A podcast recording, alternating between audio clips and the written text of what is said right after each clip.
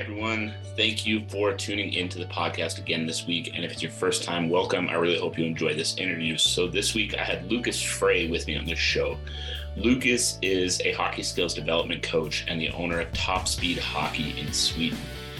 Through the interview, we talk about his career playing when he moved overseas at a pretty young age to pursue professional hockey in Europe. Um, you know the ups and downs of that as well as you know troubles and things that if you are a player going overseas for your sport you should be thinking about or looking at right now to make sure that you know, when you're there you can hit the ground running and you can or hit the ice skating however it is going to be for you in your sport specifically.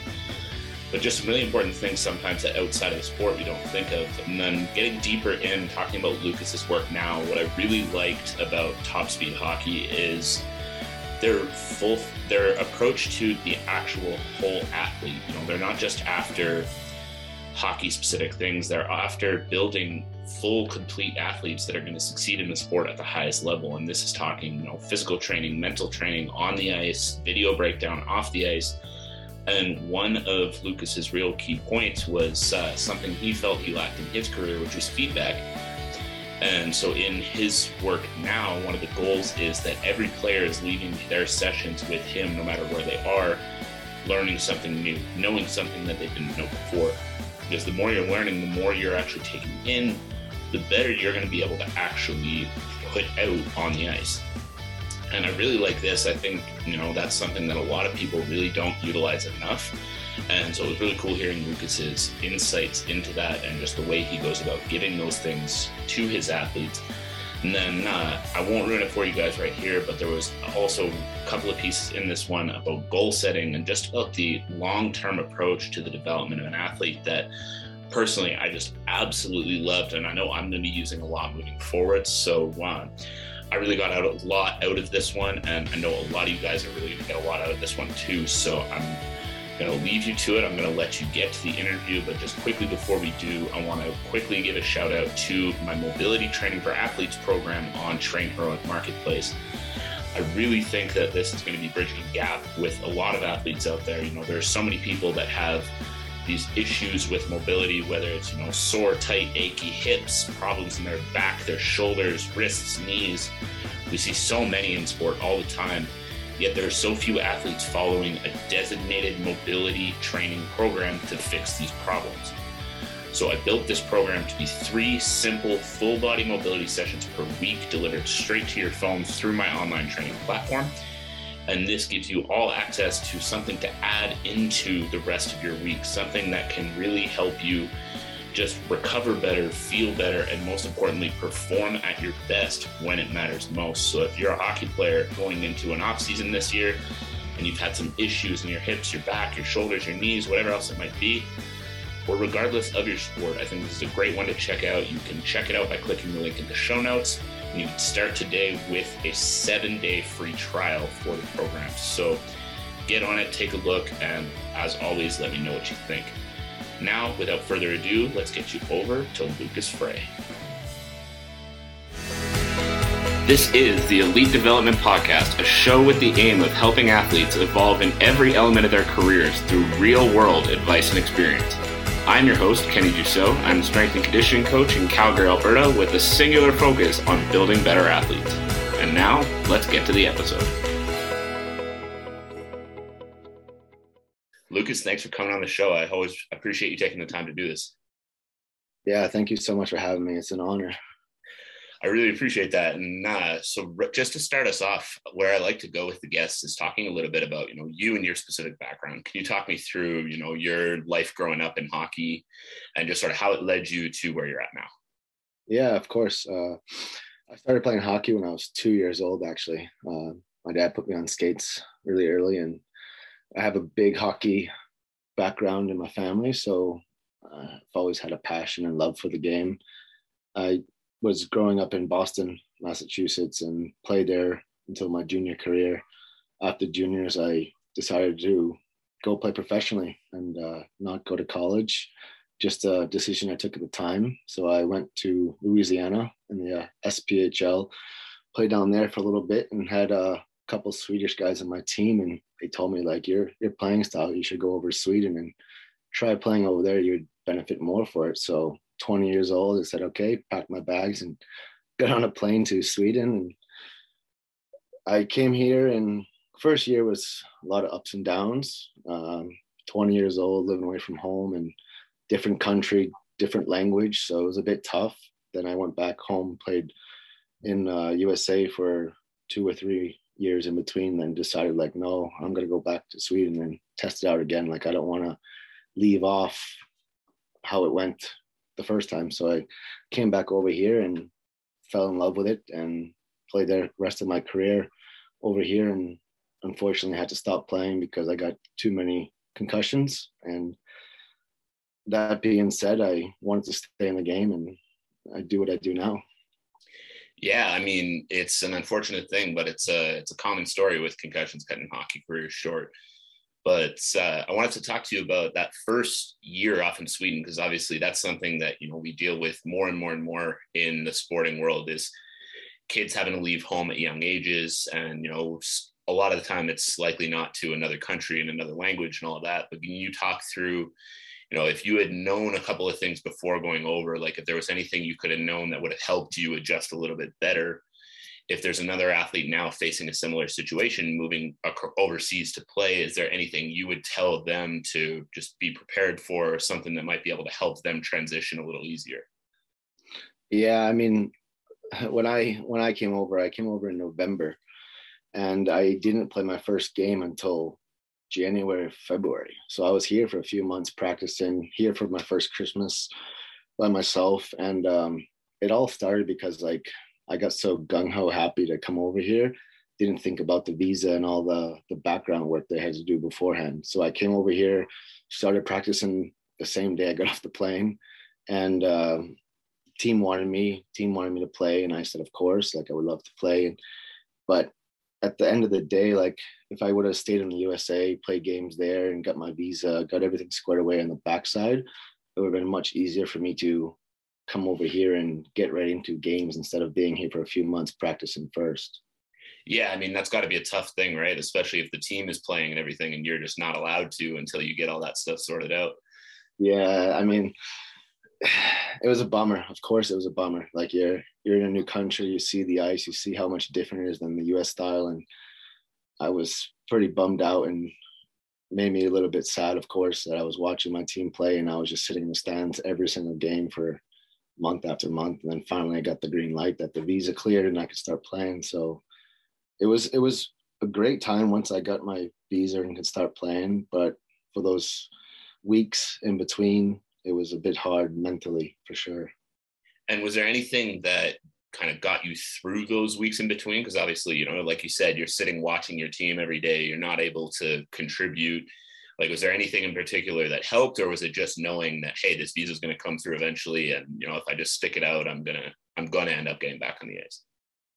Yeah, I mean, like, I had the passion for the game, you know, yeah. so I was working my butt off morning to night every single day on the ice as much as possible, in the gym as much as possible, and kind of just grinding it out until I got the green light. Um, so I I pretty much just tried to stay positive mentally and did as much as I possibly could to become a better hockey player, even though I wasn't playing games at the time. And just waiting for that day that the GM called me and said, like, you could dress tonight. yeah i mean it definitely it's got to be easier when you've got that passion right? Like when you know you can still you can still practice you can still train you can still kind of keep yourself ready and just eventually finally that green light's going to come for you. Yeah absolutely and like you're waiting day after day you know you wake up in the morning you look at your phone and am i getting the call today or is it another day i have to wait longer? So yeah and then uh, as well just even before that you know you said you made the decision to go play pro directly at a junior not go to college or anything like that. Was there anything in particular that went into that decision or was it just you know the excitement to keep the game going and keep yourself like start that step in your career?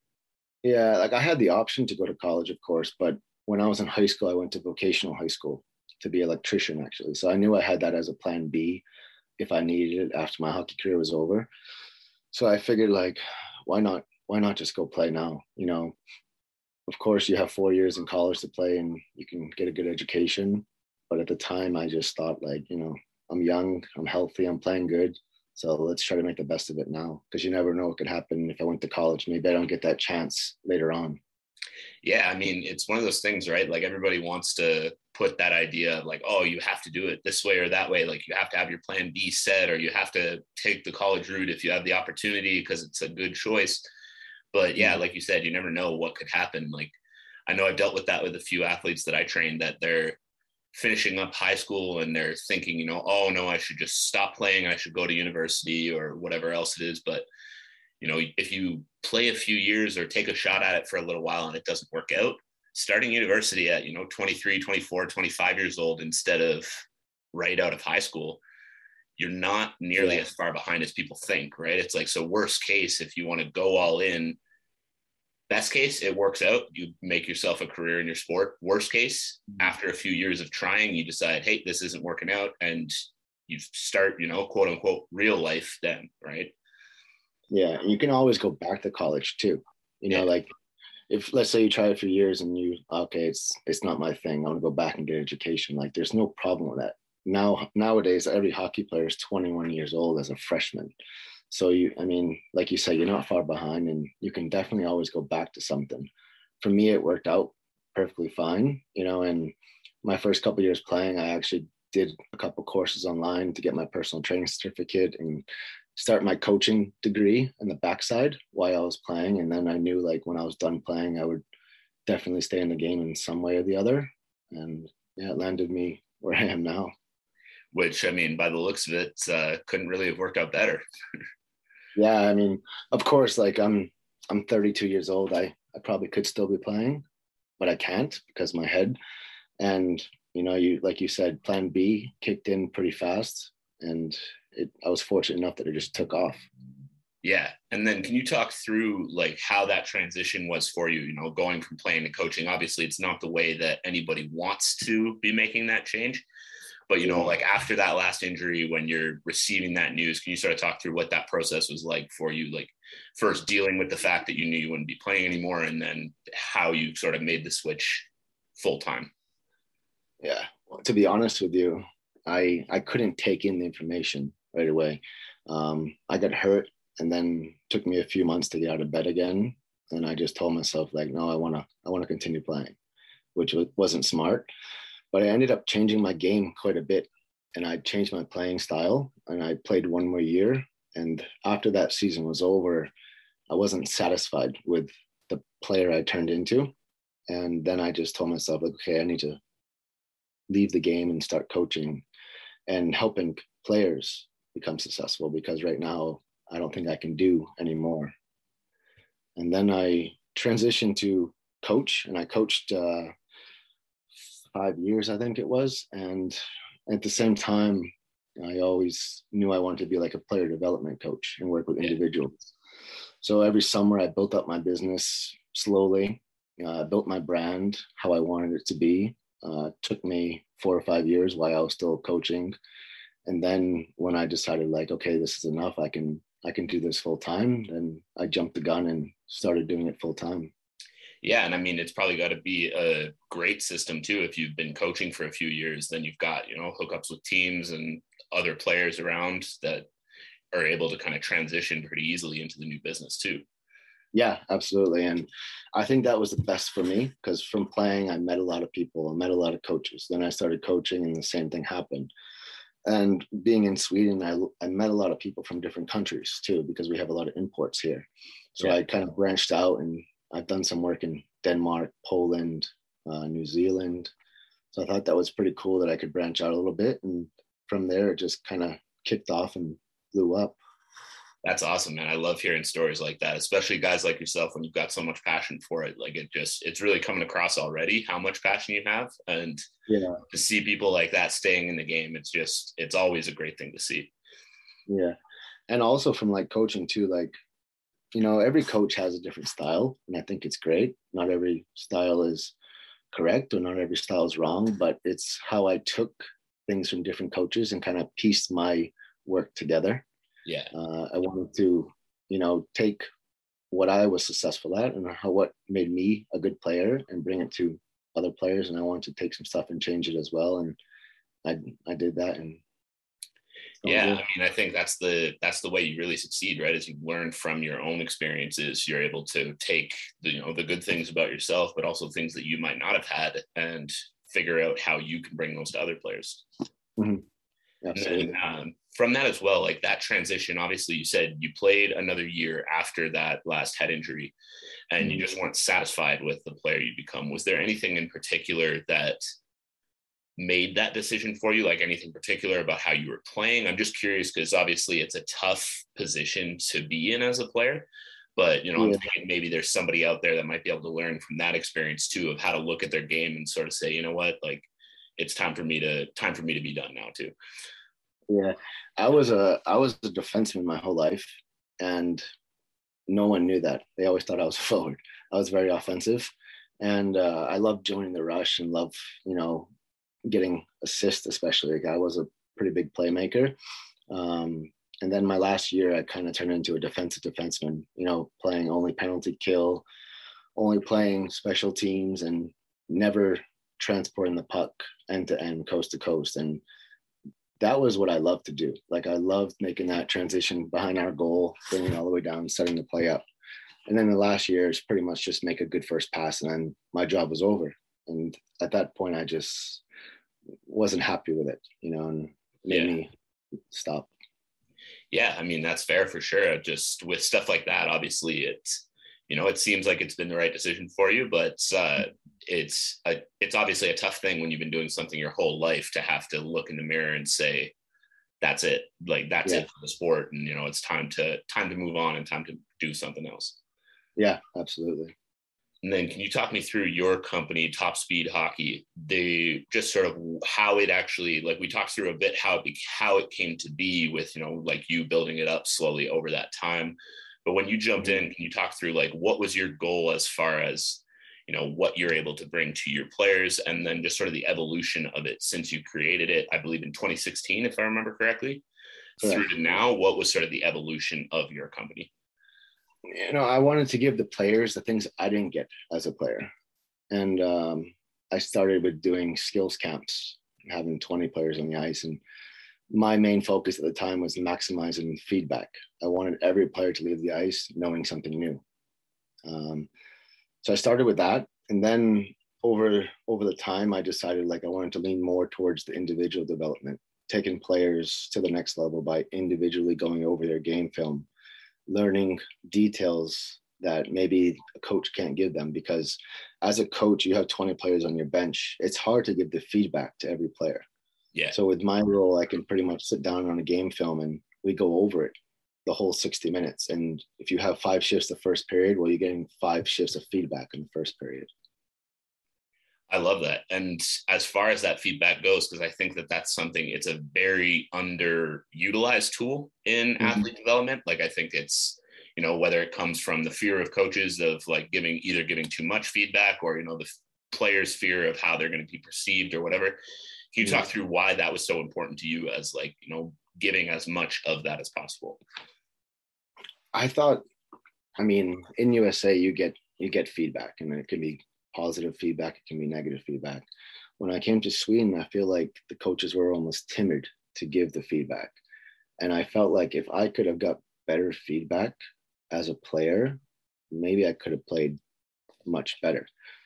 So when I work with my players now on the ice, off the ice, in the gym, doesn't matter where, where I am with the players. My main focus is that they're leaving their session with me knowing something new.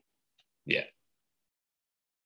Yeah, I mean, I think that's I think that's fantastic, and it's something that I think it is definitely a struggle. I know that's something early in my career that I had some difficulty with for sure was giving feedback like that, and eventually I just realized that you know again the goal is always to put the best athlete possible back into competition, and that includes them needing to know what they're doing wrong or what they could be doing better, and what else we need to be doing to improve them even more. Yeah. And if my goal is to help them the most I can, why would I not give that feedback? Right. So it's a good, like, Exactly. such a great tool.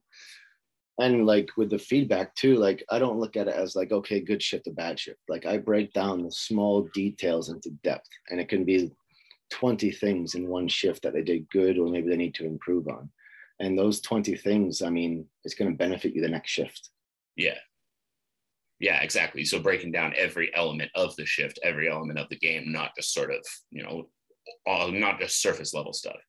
Yeah. And for me, I believe that skating technique is the game nowadays. Um, every player that's successful needs to be a good skater. So I always look for skating technique first, make sure that players are mastering that. And then after that, I break it down into maybe stick handling or maybe body position or flexibility or, you know, there's, there's so much to break down. Yeah, absolutely. I mean, and if you're really trying to make it to the top level, right, every one of those pieces is going to be important. It's just where to start and how to like what to build off of, you know, giving the right foundation to move into those more complex things. Exactly. Because you know you see so much now, like we were talking about before we started. You always see these little highlights, right? It's like you live off Instagram or YouTube. You see the 30 second clip of the beautiful goal that you know whoever scores, and kids always mm-hmm. want to go right to.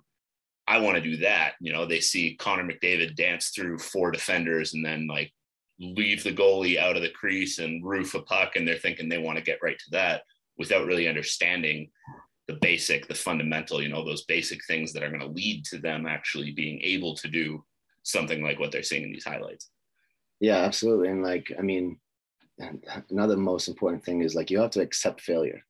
Yeah. You know, Connor, Connor McDavid, of course, he's he's one of a kind, but he has his good days and he has his bad days. You know, and it's how he can take his bad days and turn those into good days. Yeah. And with the 30 second shift, like, yeah, it was a great 30 second clip, but what happened before the clip? There was probably 40 seconds, something that happened, maybe bad before the clip, but it turned out good. And he's so good mentally that he can transition a bad play into a good play and come out on YouTube with it, you know? Yeah, and I love that you're going right into you know being so good mentally because I noticed that was one other thing when I was looking at your website. You got you said you know the mental side of the game is something that you guys focus on. Mm-hmm. You talk through a little bit about like you know when you're doing these individual sessions, like what sort of things are you working on because it's easy to sort of surface level say like yeah we help the mindset like what sort of work are you doing with your players because i do agree it's massively important to be working on that stuff but i'm always curious to hear different people's approaches and you know how they yeah. how they go about that i mean for me the biggest thing with, with mental coaching is accepting failure i believe that the faster you accept failure the faster you're going to be to getting back on to having a better shift. Um, myself, when I played, like if I had a bad shift, maybe it lasted me two or three days after, and I just wasted two or three days that I could have been even better. So I try working first with the distractions and what is failure for two, and then how to overcome failure for three. Because the faster, like I said, the faster they overcome it, the better they're going to be the next shift or maybe two seconds down the road. You don't know how long it is. But the most important thing definitely is accepting the failure. And can you break that down a little bit more? Because obviously, you know, it's one thing to just say, yeah, I failed, but to actually be able to, you know, realize what that failure is, like you said, and then overcome it, I think is a whole other level. So, like when you say accept failure, like in your in your example as yourself as a player, you said, you know, you'd have a bad shift and sometimes it's lasting two or three days. Can you talk through like, mm-hmm. can you break that down a little more for me? Like, what do you mean when you say it's lasting you two or three days when you're having a bad shift?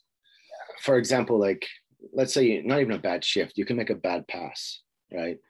You make a bad sh- bad pass, you come on the bench, you're thinking about it, and you're thinking more about it, and you're thinking more about it, and you're getting in this little demon in your head. And when that demon's in your head, it's just bringing your game lower and lower and lower rather than going to the bench and saying, ah, bad pass, it's okay. I can do better next shift. And kind of, I tell my my guys, put water in your face, reset.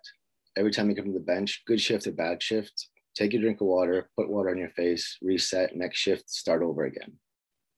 Yeah, I like that because again, you know, no matter how, like one thing I know I've heard some uh, some people say on this show even before is, no matter how good you are, no matter how bad you are, on any given day, that's mm. not going to have a drastic impact on your career, right? If you go out and score three goals tonight, you're still on the same team in the same league playing the same game tomorrow. If you go out and have five bad games in a row, you're still on the same team in the same league playing at that same spot. It's like obviously you want to be able to get past it and you want to be able to move on, but if you're letting that get to you, it's just going to compound. And if it, you let it compound, then you know you had instead of having one bad shift, you have a whole bad game. Instead of having one bad game, you have a whole bad week, and it just gets worse and worse. But if you're able to have that sort of reset tool like that, no matter how good or mm-hmm. bad the shift was, you're on, you're restarting, you're starting fresh next time. Exactly. And another way I teach the kids too is like you have three levels. Level one is bad, level two is good, level three is great. In a game of hockey, you're never going to be at a level three for the entire 60 minutes, but you can be at a level two for most of the time. Let's say you're playing, let's say you have a big role in the team and you're playing 28 minutes. Maybe 26 of the minutes you can be at a solid level two across the border.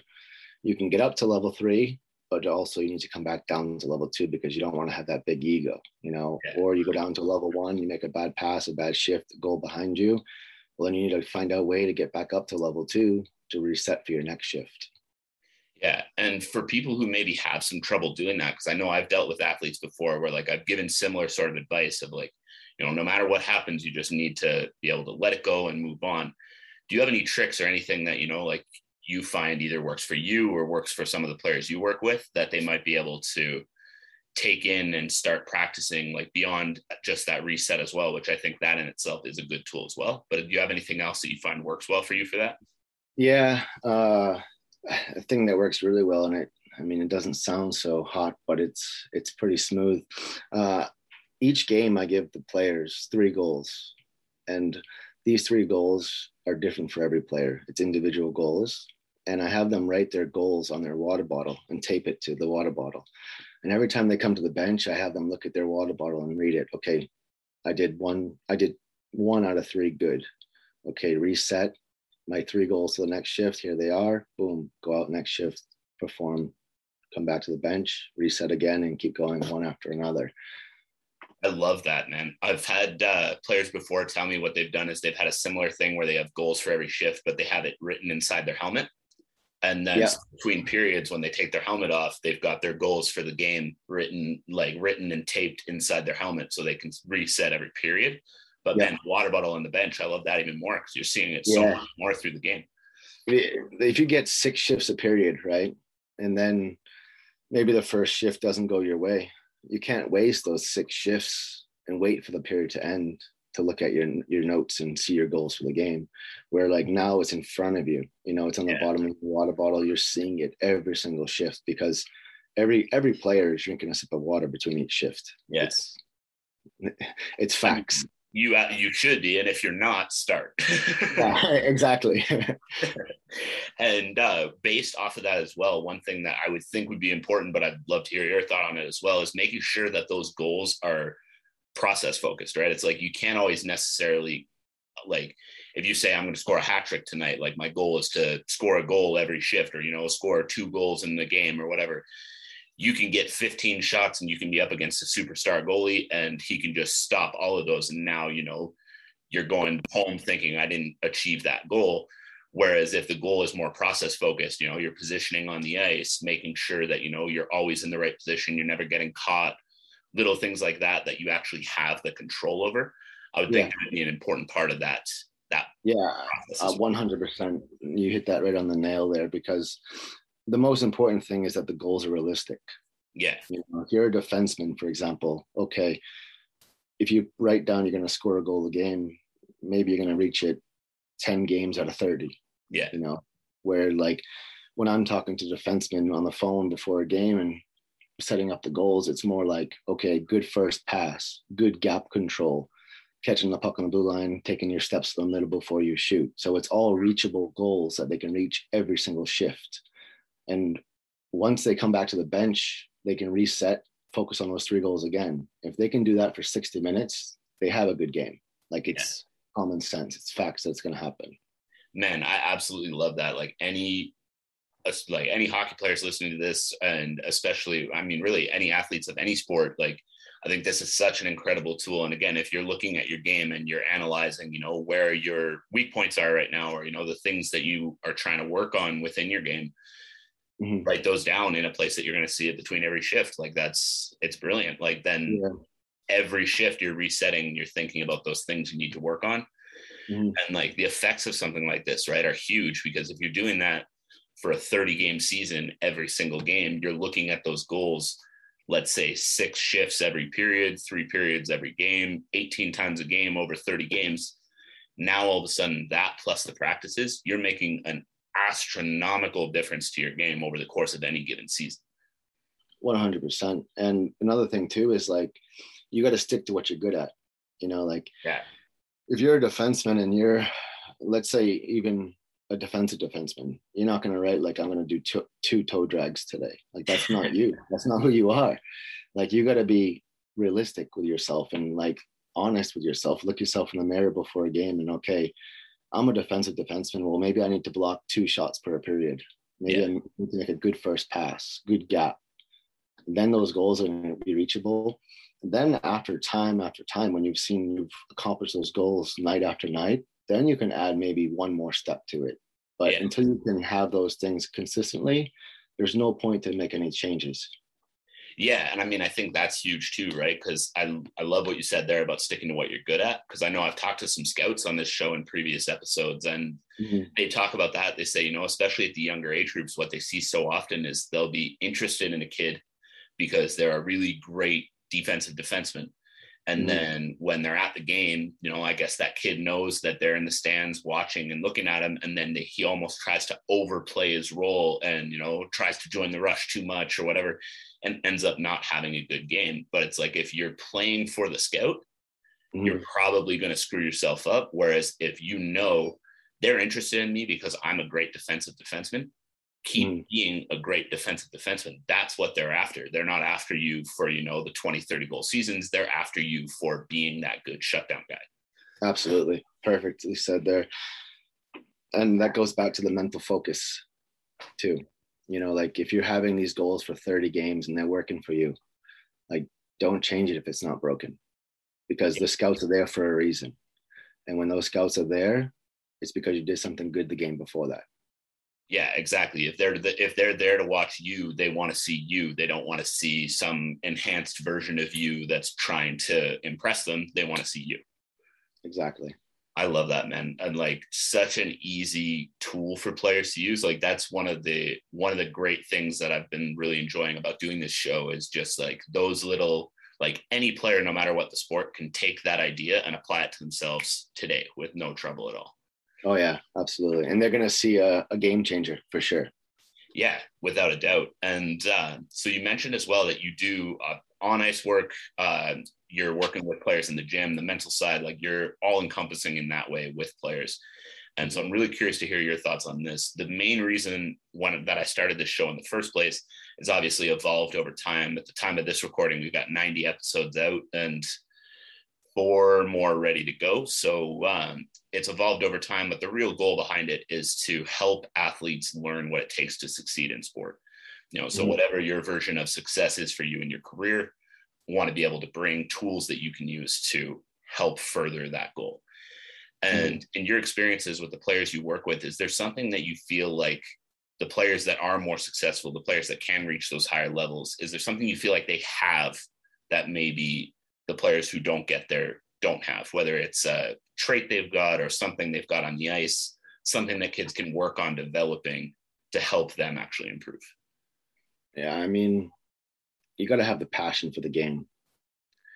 Uh, that's the number one thing. If you have the passion for the game, you're going to be successful in one way or the other. Yeah. Uh, also, thinking about like you can be a hard worker or you can be a competitor. You know, like if you put two side by side, maybe the hard worker is going to just work his butt off the entire game, which is fine, but a competitor is going to win the game. So if you have that competing mindset that you're ready to win the game no matter what happens, I think you can be pretty successful with it. I love that. And just because, again, that's one that I haven't heard before a hard worker versus competitor. But I mm. do like that differentiation. If you've got a player listening to this that you know they've heard this for the first time as well what do you think is it that really makes that difference between you know someone just being a really hard worker and someone being a competitor like something that a player can really look at their game and see you know am i a competitor am i a hard worker yeah like a hard worker, for example, like you can play 60 minutes, work your butt off, doing everything possible. But at the end of the day, you can still lose the game. But a competitor, I look at it as like they're going to do everything possible to get a goal in the net to win the game. And it comes from like you're winning pucks, you know, blocking shots, pucks to the net, traffic to the net, all the dirty work is also like it's hard working and competitive at the same time. Yeah. But a competitor is going to finish the job. Yeah. And I think the big thing there is intention, right? It's like working hard. I always talk about that with athletes in the gym. It's like there's so many people out there that they want to be the guy who's in the gym for the most hours, you know, like, oh, I train every single day and I do this, this, this, and that. It's like, but if mm. you're in there for three hours a day and you're doing 45 minutes worth of real hard work, the two hours and 15 minutes extra isn't helping you other than pumping your ego up to tell yourself I'm the guy who's in the gym three hours a day. Right. Yeah, like, there's no purpose for it. Yeah, exactly. It's like whereas if you can have a purpose behind everything you do, I think that's sort of what I got from that. The competitor versus the hard worker is like the competitors got purpose. You know, they're not just working hard to work hard, they're working hard doing specific things that are going to put the puck in the back of the net and help their team win the game. Yeah, absolutely. And like you you hear coaches all the time saying like we're a hardworking team. Yeah. Well, that's great. But are you a like competing team? Are you a winning team? are you a winning team? Exactly. So like that's that's the big difference for me, especially because like those athletes that are successful, they need to know how to compete. Yeah. And compete with a purpose. Yeah. And then on that note, how are you working on instilling that within your athletes? Let's say you've got a kid coming in, he's got all the skills in the book. How are you working on instilling that ability or that mindset of competition versus just the skill and the hard work? Yeah. I mean, I look at a lot of different things in a lot of different ways, but I also think about more of the mental side of it. You know, like you need a kid that is willing to win the game at any given moment. And going to the mental side of it, a hard worker is great. But if you put a hard worker out there with two minutes left down by one goal, you're probably not going to get a goal. But if you put a player on the ice that competes, you're probably going to get a goal. Yeah.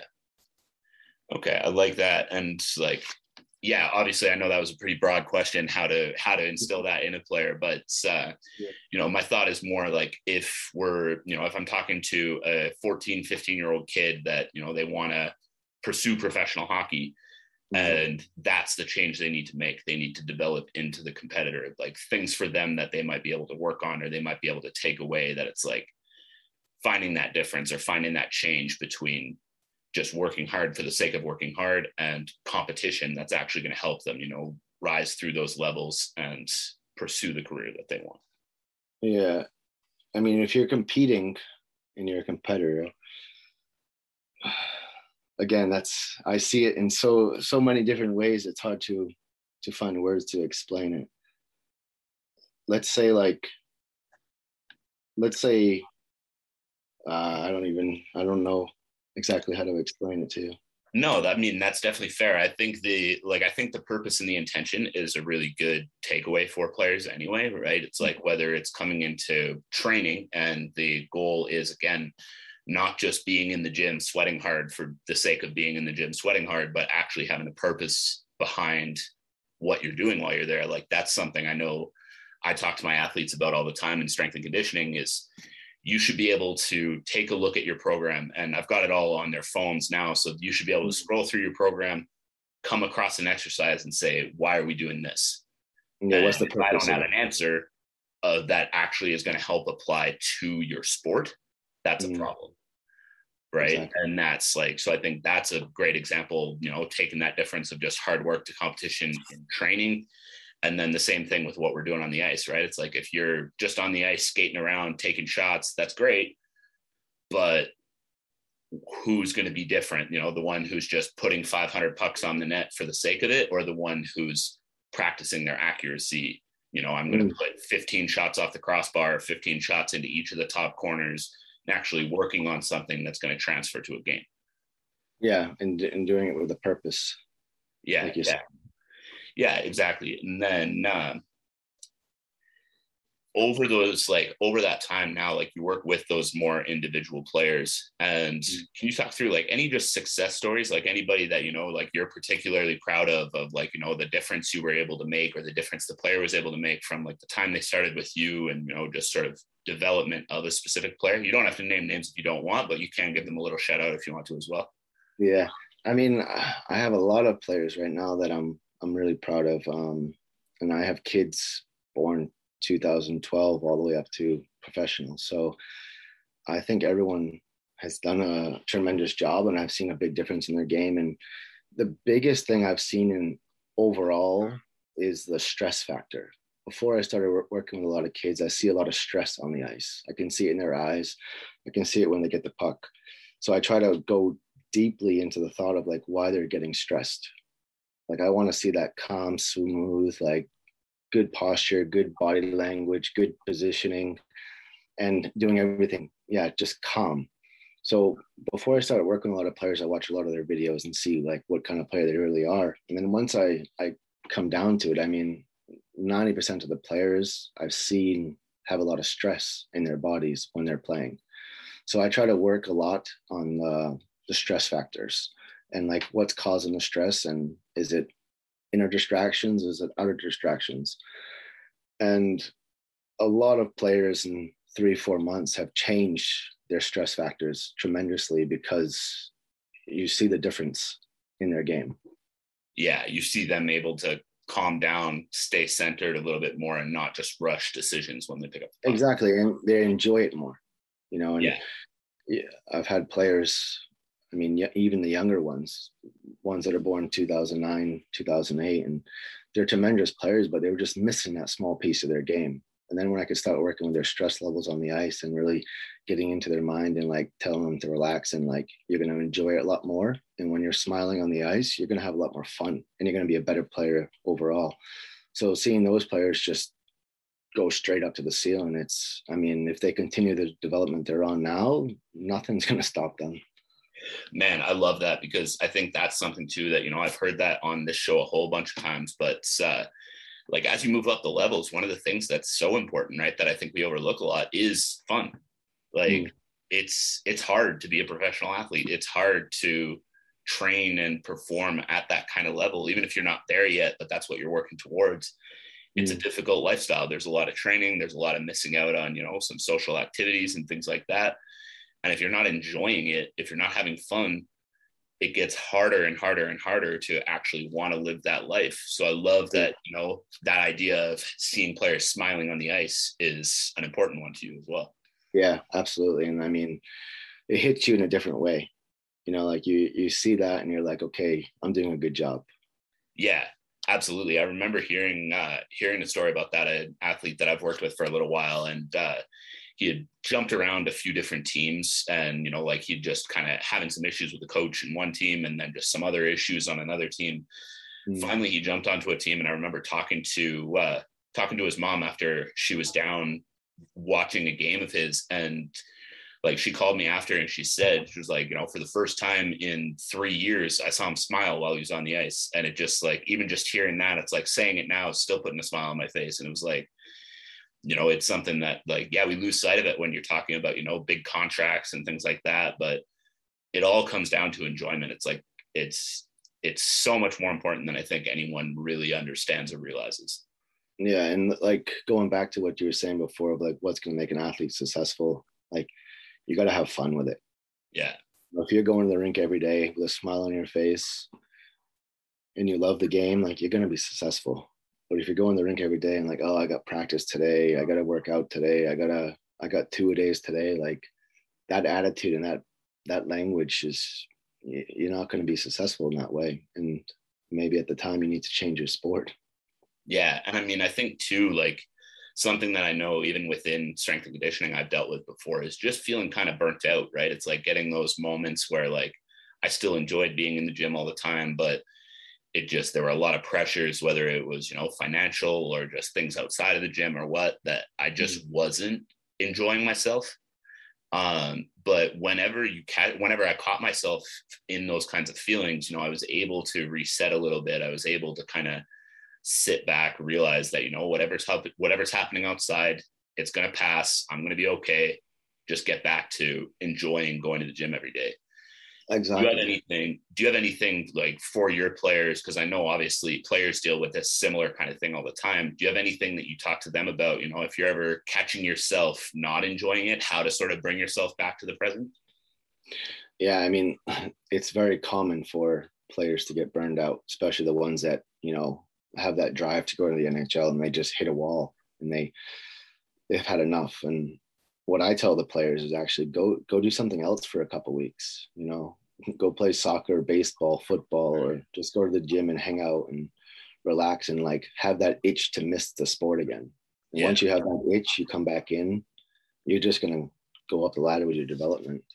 Yeah. And I mean, I think that leads me into a great question. You know, we hear the debate all the time, and thankfully, more and more people, I think, are starting to understand the benefits. But with those younger athletes, do you talk to them much about, you know, playing other sports, like being a multi sport athlete, especially, especially in those younger years?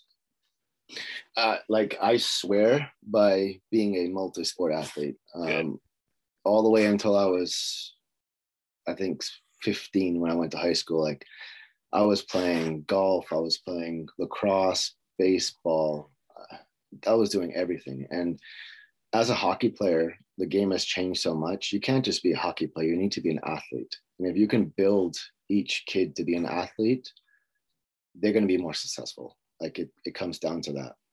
Yeah, I love hearing I love hearing you say that because like that's something I always talk about within you know my strength and conditioning practice as well is I'm not here to build a hockey player. I'm not here to build a football player. I'm not here to build, you know, an MMA fighter, whatever the sport of the athlete is.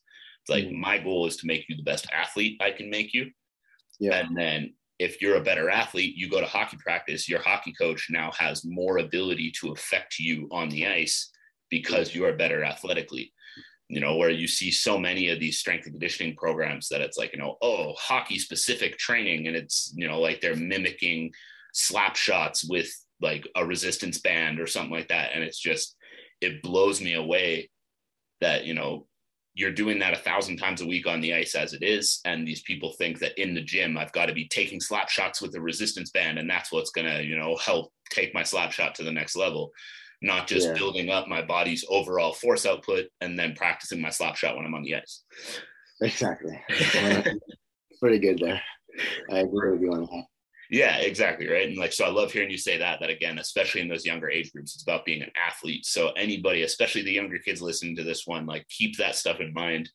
You know, mm-hmm. if you're playing hockey through the year, you don't need that spring program five times a week and that summer program five times a week just to come back to your regular season as well. You know, get out, play some other sports, learn how to use your body, learn how to develop, and then come back to your season the next year, the better athlete and you're going to see yeah. more and more and more success. And also, I mean, another way to look at it too, like maybe a kid doesn't have interest in another sport. Maybe it is just hockey, but then you got to pick up some more hobbies. You know what I mean? If it's biking or if it's just going to the gym or something outside the rink, because you always need that itch to go back into the rink. Like you want to have that itch to get back into it. You never want to be like day after day routine and you know it's it gets boring after time. So it's important that you pick up hobbies on the side to alternate for multi-sport athlete. Yeah, because I know I've had that discussion with parents before too, where like they say it's like, yeah, okay, I get it, but my kid just wants to play hockey year round. And so like, you know, the advice I always try to give is like, even if you cut it down during the summer, right? If like if they're used to being on the ice five times a week during the year, have them in a mm-hmm. program that's on the ice once a week for, you know, the first month of the summer, two months of the summer, like cut it down so that you know they're excited about their ice time every week versus having them on the ice every single day through the summer because like even if they don't get bored of it until they're 15 16 17 like they're going to hit that wall if they're just doing it every day all the time forever yeah and i mean if you if you are one of those kids that just play hockey well like you say like be on the ice once a week but then you have six other days to do other things inside yeah. hockey where you can do mental coaching you know you can do yoga you can do athletic training you can do so much more inside the game as well where if you are a one sport athlete which some people are well try to be away from the ice for a little bit. At the same time you can still focus on some kind of subject of hockey in the back of your head. Yeah i mean i like that too. Like that's really well said. Just it doesn't have to be actually on the ice but it can still be benefiting you for your mm-hmm. game. Absolutely well based off of you know like what we've been talking about here on obviously the topic of the show as a whole keeping in mind, you know, like trying to help athletes grow in their careers and create the career that they're looking for in sport. Is there anything you feel like we've missed? Anything you'd want to touch on a little bit more? No, I think I think it's pretty good. Yeah, man. I think we've been through a lot of really good stuff, and then uh, yeah, and I think it's given a lot of really good insights, not just to you know those younger athletes moving up, but no matter what level you're at, right? There's been a lot of really good stuff here for dealing with the mental side of the game. That trick with the water bottles, I'm going to be telling everybody that. yeah, that's, uh, it, it's so small, but it's so effective, you know? Well, exactly. I mean, like I, you know, I read a lot about stuff like that, even for business practices and all that. And just, you know, if you have a goal, if you have a vision of where you're trying to go, write that down in, in a place that you're going to see it every day. And, mm. you know, so I have it up on a whiteboard. I have a notebook that is just, you know, repeated repeated writing of you know goals visions things that i'm trying to accomplish mm-hmm. and it helps me out so much that it's like i've been trying to find ways to implement that for athletes but i can't think of an easier one than have it on your water bottle you should have that everywhere you go everyone drinks water you know i mean i would hope so i would hope so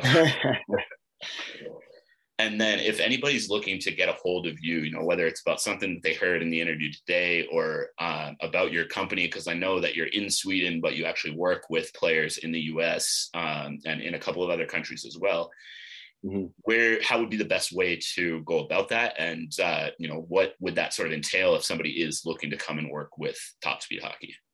Yeah i have a website topspeedhockey.com uh, instagram facebook email address is topspeedhockey at gmail.com. So any of those are easy to contact me and I would be more than happy to help athletes be successful. That's awesome. And actually that was one other thing I wanted to ask you about was, uh, you know, I'd said on your website that you're working, that you're working with players internationally as well. What does that kind of look like? Cause I'd love, I'd love it if, you know, some people are listening to this today and uh, want to reach out to you about potentially starting up and working, working with you as well.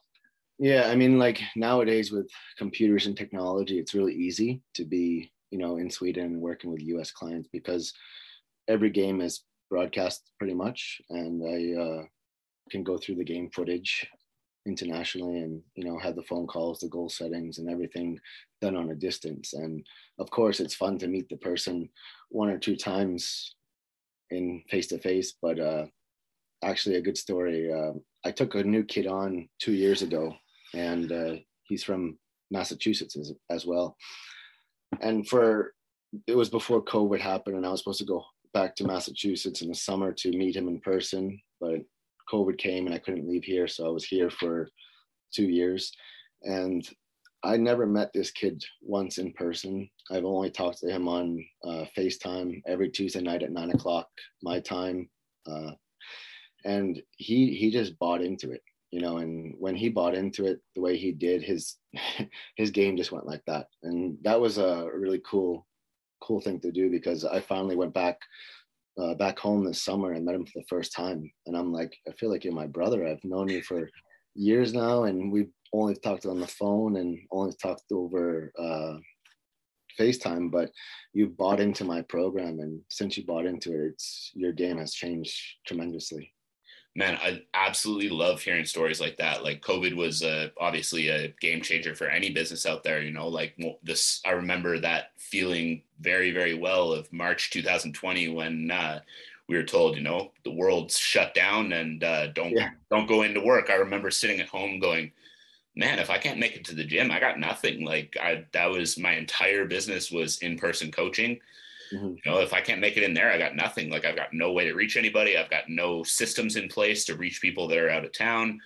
And that got me working on systems as well to be able to work with people everywhere. And like I had a similar experience just in December. I had a mixed martial artist, an MMA fighter that I've been working with since uh, since the summertime and he had his first fight, and I drove up to watch it, and like we're not super far away, but we just haven't actually met in person yet. He had this dominant win, like really, really well, like really, really good performance, dominant win, and then uh, came running into the crowd afterwards, like after he got his medicals done, got changed, and all that. And he came running into the crowd and he's calling me. He's going, "Where are you?" And then, uh, you know, I told him where I was, and then he comes running up to me. He's like, "Man, nice to meet you." you know, we've awesome. been working together for six months, and like, yeah, it was just, it was such a cool feeling because again, like we've been talking so much, we gotten to know each other so well, and then I'm like, we're standing face to face. I was like, man, it feels like we've known each other forever, but we're yeah. literally meeting for the first time after I got to just watch you perform. Yeah, it's such a cool you, thing. And you build that connection you know like you built that connection he he bought into it he trusted you yeah for six months and that's that's the one thing that's pretty cool like with our line of work like we don't have to be in person and we can be via you know facetime or zoom or whatever you want to use and you can have that connection with your coach and that you can get that feedback no matter where you are yeah, man, I absolutely love that. I love seeing the like the evolution, the innovation, all of that. And uh, again, I think right back to what I was saying at the start. I think it really goes to show the passion that you bring to the game and now to coaching as well. It's uh, I'm really excited to see where it takes you in the future too. Oh, thanks. I appreciate it. Well, Lucas, thanks so much again. I really appreciate you doing all of this. Like I've said, I think we did a lot in this interview to help a lot of players and hopefully a lot of coaches out there as well. Um, and even, you know, in the end there, a little bit about business and a little bit about how uh, how coaches can innovate through these strange times we're living in right now. But uh, yeah. I really appreciate everything, and I'll I look forward to talking again soon. Yeah, take care. Thanks so much. Absolutely. And for everybody else listening, thank you again for tuning in. This has been another episode of the Elite Development Podcast with Lucas Frey and Kenny Dussault. Thank you again for tuning in to another episode of the Elite Development Podcast. If you enjoyed the episode, I would greatly appreciate if you subscribed and left a review for the show. As well, I would love to hear what your biggest takeaways were from the episode. My contact info is linked below. Send me a message and let me know what you thought. As always, I'm your host, Kenny Dussault. Thank you again and see you next time.